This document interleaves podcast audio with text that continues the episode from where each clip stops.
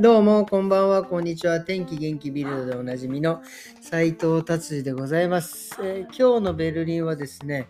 えー、まあまあ肌寒くて、朝は雨も降ってましたね。ねっていう感じでビルド行ってみましょう。えー、ビルドね、もうね、政治とサッカーの、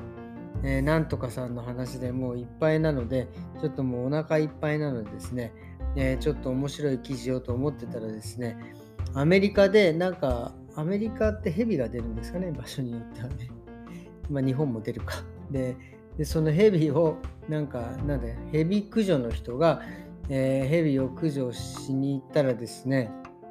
なんと、90匹のヘビ出てきちゃったっていう。でしかも全部毒や毒ありのヘビ。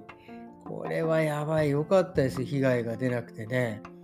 これ映像、画像で見ましたけど、とてつもないこの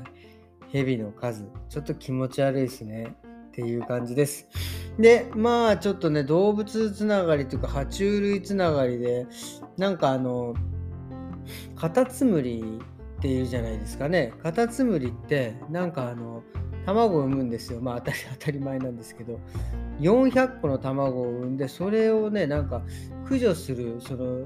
蛇と一緒でね、それを駆除する人もいまして、で、なんかその、昔はですね、カタツムリの、で、なんか疫病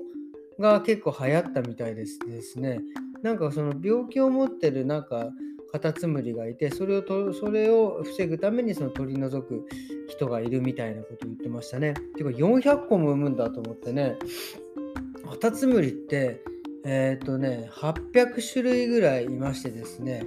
えー、なんなんだ？カタツムリを飼う人もいるぐらいですからね。カタツムリってなんだこれ、えっと、11年、1年で死んじゃう人もいるけど、10年ぐらい、え、人じゃねえか、10年ぐらい生きるカタツムリがいてですね、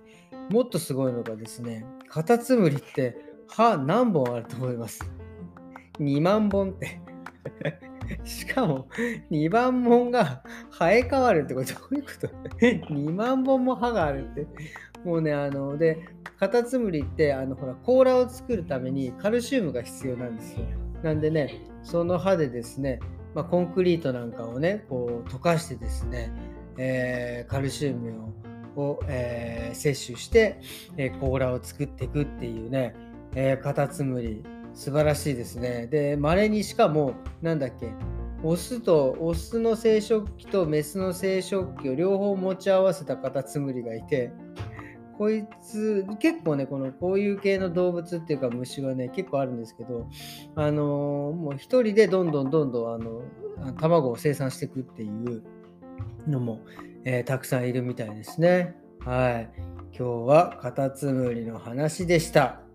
で、えっ、とですね、今日はね、あとね、ね、なんかね、どうしてもね、日本で欲しいえ、プラモデルがあってこれを注文しようか迷っててですねでもこれ実際見たいんだよなっていうのがあってで今なんか日本にね帰るためにはまあ注射を、えーえー、2回打っていれば、えー、2週間のカランティーネが、えー、4日間短くなって10日間になるっていう。まあ10日ね短くなるだけでもいいんですけどでもその日本に飛ぶ時の PCR 検査がね、普通の PCR 検査じゃなくて、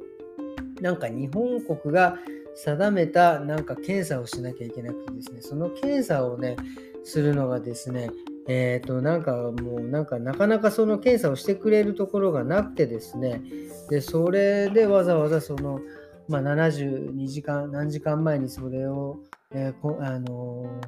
テストして、で、それで、えー、ネガティブだったら飛んでいいと。ほんで飛んで日本に着いてからまたネガティブテストすると。ほんでその後、えー、なんか携帯にですね、なんかいろいろアプリを入れさせられて、で、携帯を持ってない人は、強制的に、えー、スマホをですね、レンタルさせられるっていうね、えー、なんか恐ろしい感じなんですけど、でそれでレンレンタルして、とにかくアプリを入れて、ほんでそのまあ自宅内ホテルなりに2週間。で、なんか毎日連絡が来るのか、まあ2、3日に1回なのかよく分かりませんが、連絡が来て、で、その度に、まあいますと。まあ、健康状態大丈夫ですっていうのの、えー、10日間やってで10日間終わったら今度また日本で、えー、自腹でですねこれはあの PCR 検査をしてでそれで OK だったら、えー、大丈夫っていうまあだから最短でだから10日間の、え、カランティーネでっていうことですね。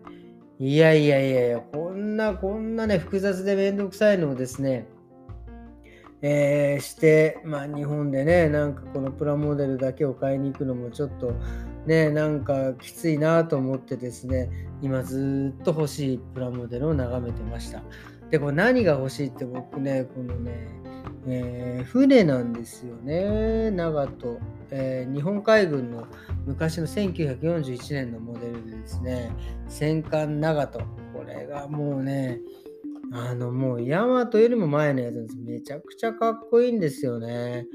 よくこんな船をですね、実際に作って、船を海に浮かべてたなっていう感じですよね。本当にこのなんだろう、日本のプラモデルってこう、ディテールにすごくこだわっていて、あの、塗装しなくてもすごくいい感じに仕上がるっていうのが、もう本当に日本のプラモデルはレベルが高いですが、まあ、ドイツのね、プラモデルもまあまあレベル高いんですけど、でもそれもやっぱ日本のプラモデルには勝てないですよね。ドイツたまになんか穴が開いてなきゃいけないところに穴が開いてなかったりとか、ね、なかなかしてくれるんでね、ちょっとね、まあ、それはそれでまたなんか作りがいがあるんですけど、っていうことでですね、まあ、ちょっと今日はこの長門ですね、の映像を見ながら、えー、終わりにしたいと思います。えー、それではですね、今日はですね、えー、土曜日ですね、明日は日曜日、良い週末を皆様お過ごしくださいませ。今日はどうもありがとうございました。それではまた明日、さよなら。